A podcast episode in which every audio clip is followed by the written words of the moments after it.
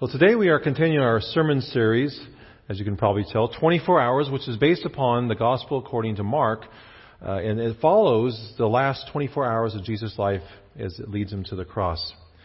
Uh, what we've been discovering these past few weeks as we've gone through, we've, we've seen Jesus go to the Garden of Gethsemane.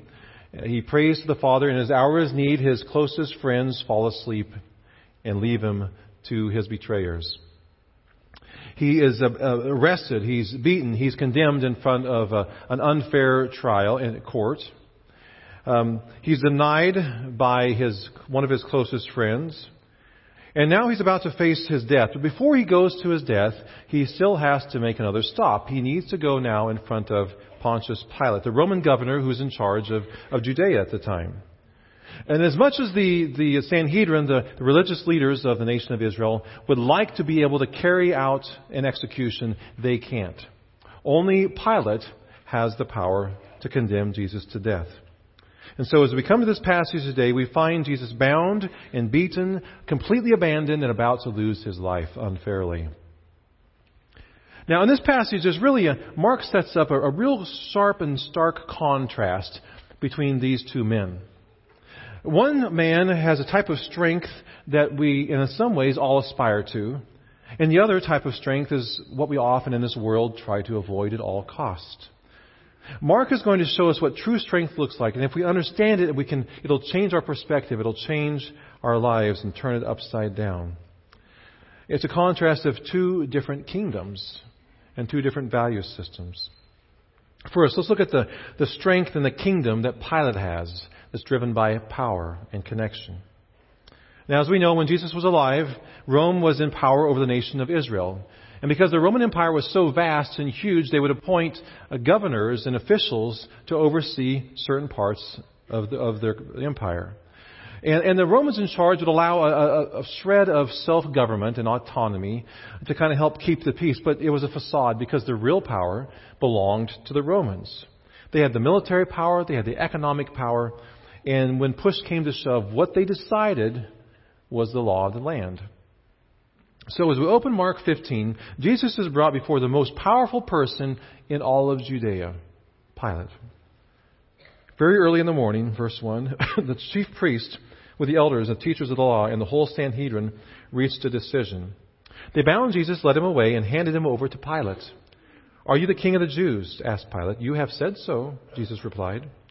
The chief priests accused him of many things. So again, Pilate asked him, Aren't you going to answer? See how many things they are accusing you of. But Jesus still made no reply.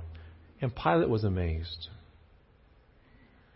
Now, scholars tell us that these events would have taken place very early morning, probably 5 o'clock or 6 o'clock in the morning, whenever the sun would come up, because the custom of the Roman officials would be to get all this, their responsibilities done as early as possible so they would have the rest of the day to kind of pursue their, their, their activities, their, their leisure and their pleasure activities. And right from the beginning, there's a contrast that we see between Pilate and Jesus. At the beginning of the day, Pilate has some business to do, but he's looking forward to enjoying the rest of the day. Jesus, on the other hand, is on his way, and he knows it. He's on his way to be killed. Pilate is connected to the most powerful people in the world at the time. He's a mover. He's a shaker. At one point, he's considered as a possible future emperor. He has connections. He knows how to lever power in the world. In contrast, Jesus has no earthly connections to power. He, he has no access to levers of power. He's completely abandoned even by those closest to him. The contrast continues. Pilate is sitting in a palace. Um, it's, it's a huge palace encircled with ramparts and towers, the most elaborate and largest palace in the region. One historian from the period described it as the king's palace, which no tongue could describe. Its magnificence and equipment were unsurpassable. Jesus, on the other hand, comes as a prisoner. He's bound. He's about to be beaten and condemned. And the scripture says he had no place to lay his head. Pilate has troops at his disposal. And he hadn't been afraid to use that power either. In Luke 13, we're told that he had once mixed the blood of Galileans, remember that's the region that Jesus was from, he'd mixed the blood of Galileans with their sacrifices in response to an uprising. Pilate was the law. There was no appeal. There, there was no Supreme Court to second guess or overturn his decisions. He was the law of the land. What he said was done. You know, the, the contrast between these two could not be more striking. And I want us to see this contrast today because Pilate has everything that often we think in the world that we want money, power, connections, status, freedom to do what he wants with his life. Jesus, on the other hand, doesn't have any of that. No power. His friends have abandoned him, and he has lost his freedom. Henri Nouwen writes this about the things we pursue in life. Our addictions make us cling to what the world proclaims as the keys to self fulfillment, accumulation of wealth and power, attainment of status and admiration, lavish consumption of food and drink, and sexual gratification without distinguishing between lust and love. Now, I don't know anything about Pilate's sex life, but everything else that Nouwen mentions is what Pilate has. It's what we long for at times. Total freedom to do what he wants to do with his life. He had everything that we spend so much of our life pursuing. But notice what happens in this passage. Pilate seems to have all the advantages, but when you look deeper, it's actually Jesus who's in control of the situation. We read in verse 10 that, that Pilate perceives that the real reason Jesus is on trial is because the Jewish leaders see him as a threat. They're jealous of his popularity. And Pilate comes to an accurate conclusion that, that Jesus is not guilty of any crime. He's not guilty of treason. He's not a threat to overthrow his government and, and cost him his throne. But it's here we begin to realize that what Pilate has is really just the appearance of power. He's not a free man. In verses 6 through 13, he, or 15, he tries to free Jesus, but the crowd won't let him. He has access to the best that Jerusalem has to offer. He has all the power. But it turns out he's really not in control after all. He, he caves, he gives in. Against his better judgment, he does what the crowd wants him to do. History shows us that he's eventually removed from office and he travels to haste to, to uh, Rome to defend himself against charges. But before he gets there to make an appeal in front of the emperor, the emperor dies and Pilate disappears from history. In this passage, he seems to have everything but we see that really there's nothing there at all. You know, you and I can spend so much of our lives chasing the things that Pilate had. But this passage shows us the futility of this kind of, of strength and status and pursuit. These things can become obsessions and idols that promise the world but ultimately do not deliver. And Mark contrasts this strength, this kingdom of Pilate, with the weakness and the kingdom of Jesus Christ, which ultimately turns out to be the strongest, the greatest strength that's ever existed. So let's look now at, at Jesus' strength and Jesus' kingdom that comes through weakness. So again, Jesus is bound, he's abandoned. Religious leaders have turned the crowd against him. Barabbas, an insurrectionist, a rebel, and a murderer, ends up being more popular than him.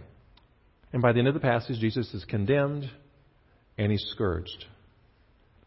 Now, scourging means that Jesus would have been tied to a pillar of posts and he would have been flogged countless times. And, and it would have been a whip made of leather with pieces of metal or bone or hooks on it. There's no greater picture of weakness than in this passage. Tied up, bound up, being beaten, being scourged. And yet it, it's a chosen weakness. Jesus is not a victim. He's not caught off guard by what's happening here. Jesus had a kingdom that far exceeded Pilate's kingdom. He laid it all aside, though, and chose to become weak for our sakes. He chose the way of humility and service and sacrifice and meekness. And the irony is that Jesus is bound and seemingly powerless, yet it's Jesus who is in charge not Pilate, and not the crowds. Jesus predicted this would happen. Mark 10 states, We are going up to Jerusalem, Jesus is talking to the disciples, and the Son of Man will be delivered over to the chief priests and the teachers of the law. And they will condemn him to death and will hand him over to the Gentiles, the Romans, who will mock him and spit him, spit on him, flog him, and kill him, and three days later he will rise again. You know, Jesus could have put this to an end at any moment. He had incredible power at his fingertips. But he chose everything that happened to him. Because his, his kingdom functions completely differently from any earthly kingdom, certainly from Pilate's kingdom. That's why when Pilate asked Jesus, Are you the king of the Jews? Jesus answers, You've had, You have said so. And you think, What kind of answer is that? It's kind of a puzzling answer. It could mean yes, it could mean no, or maybe in this case it means both yes and no. In a sense, Jesus says, I am a king. But he doesn't hold on to his rights, he doesn't hold on to his privileges. He willingly leaves his crown to come to earth unrecognized and to give his life for people who don't deserve his grace or return his love. He comes in weakness. Isaiah the prophet foretold this when he wrote, He was despised and rejected by others, a man of suffering and familiar with pain. Like one from whom people hide their face, he was despised, and we held him in low esteem. Surely he took upon himself our pain and bore our suffering. Yet we considered him punished by God, stricken by him, and afflicted. Now, if that's, if that's the king, kind of king that we have, it begs the question for us what does that mean for us who are his followers, who are in his kingdom? Well, it means that we are to lay aside our privileges, our agendas, so that we can serve others, to choose to be weak in the eyes of the world, to be strong in the Lord.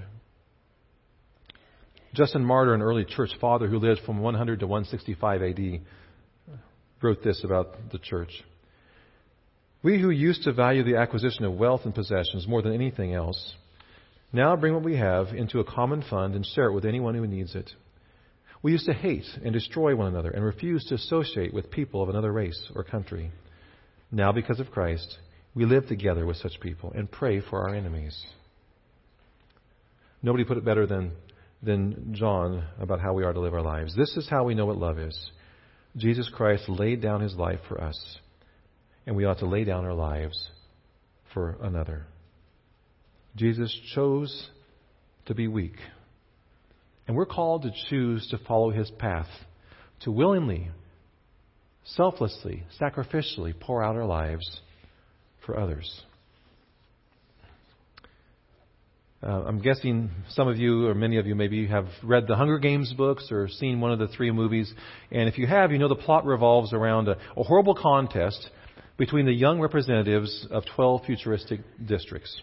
And the winner of the Hunger Games is the last one standing as the contestants are forced to kill each other. Uh, the, the, the authorities go from district to district choosing one boy and one girl. They're all pretty much teenagers. And they come to District 12 and they pull out the name of a girl named Primrose Everdeen. And they begin to lead her away, and her older sister Katniss suddenly intervenes and shouts out, I volunteer, I volunteer as tribute. And she becomes a representative for District 12 in her sister's place. And the character Katniss is, resonates with a lot of people because she's a, a moving example of, of courage and of sacrificial love. She voluntarily sub- substitutes herself for another human being. But it's also an understandable situation. It's her little sister, right? It's admirable, but it's the kind of thing that we hope that we would do if, if it was our younger sibling or one of our children or, or our spouse. But Jesus' substitution does not work like that. I mean, whose place does Jesus Christ volunteer to take? He takes the place of this, his disciples who showed cowardice, who abandoned him at his hour of need. He took the place of the scheming religious leaders and, and the crowd that turned on him. He took the place of, of a spineless politician like Pilate who would not take responsibility, who passed the buck. He took the place of, of Barabbas, a killer, a man who deserved death. He took the place of the thief on the cross and the cursing criminal on the cross. He took the place of you and me. And yet, grace comes to us when we come to the cross, when we lay down our lives, when we put our trust in the one who died for us. You know, in the story, Barabbas, the convicted murderer, goes free. And the innocent Son of God, the perfect Lamb of God, is condemned. Barabbas deserves to die, but Jesus dies in his place. And the love of God does for us on the cross what we cannot do for ourselves brings forgiveness, removes guilt and shame, brings peace, brings hope, brings eternal life and the promise of heaven. Jesus Christ dies in our place while we who are guilty go free. 2 Corinthians 5:21 says God made him who had no sin to be sin for us so that in him we might become the righteousness of God. A final contrast. Pilate asks in verse 12, What is truth? Which is a, one of the top two or three questions that we need to be asking in life, isn't it? What is truth? The truth is standing three feet away from him. The truth is staring him in the face. But he can't see it. He doesn't understand it. He won't embrace it. He won't believe it. And therefore, he doesn't follow it. He was close enough to reach out and touch the truth Jesus Christ, the way, the truth, and the life. But he doesn't. He tries to stay neutral. He tries to stay out of the, the issue. He chooses not to answer his own question. His final question to the crowd still rings across the centuries when he asks to the crowd, What shall I do then with Jesus Christ? Which is the ultimate question, isn't it? all of us eventually must give an answer. To not answer is to answer. We can crown him as Lord, we can acknowledge him as the Son of God, we can accept him as Savior, or we can turn our back and, and watch him walk to the cross. If he is the Son of God, then we should crown him and make him Lord of our life. But if he's a fraud and a phony, then it would be foolish to follow him and take his way of life. But we each must take responsibility for our own decision, our own answer to this question. Pilate sadly did not. I mean, it's clear from the scripture that he knew that Jesus was not guilty. He knew that Jesus was not worthy of crucifixion. He knew what the crowd and the leaders were trying to do. But he didn't want to get his hands dirty. And to, to void himself of responsibility in Jesus' death, to cleanse himself of his shame and guilt, he walks to a basin, he washes his hands with water, and he says, It's on you, it's not on me. But nothing can wash away the guilt that Pilate had. Nothing can wash him clean except for the very blood of the person standing directly in front of him, the one he's sending to a cross. And nothing can wash us clean either. Nothing can take away our guilt. Nothing can remove our shame except for the blood of Jesus Christ that it was shed for us, for you and me. The person who took our place on the cross, the of Jesus Christ, that's the only thing that can make us clean. And so, my encouragement to you today if you have not made a decision about what to do with Jesus Christ, about whether or not He is truth, about whether or not He is the Son of God, my encouragement to you is do not delay. Do not play it neutral. Do not sit on the fence. Make a choice and find life and forgiveness and hope and grace forevermore. Let's pray. Heavenly Father, we thank you for your Son, Jesus. We thank you for your word that reveals to us that He is the truth, that He is the way, that He is the life. And we know that no one comes to the Father except through Him. Lord, we thank you for his selfless and sacrificial life. That he chose the way of weakness in the world's eyes. That he chose the way of service, of sacrifice. Lord, I pray for each person here that they would settle in their hearts and their minds where they stand in regard to you, where they stand in regard to Pilate's question what then will I do with Jesus Christ? I pray that we would put our trust in you and you alone. That we would believe and confess and know that there is nothing else in this world that can cleanse us from our sin except for this precious blood of Jesus Christ shed for us. We thank you, Lord. We offer ourselves to you. Help us, Lord to live our lives as you lived yours. We ask this in Christ's name. Amen.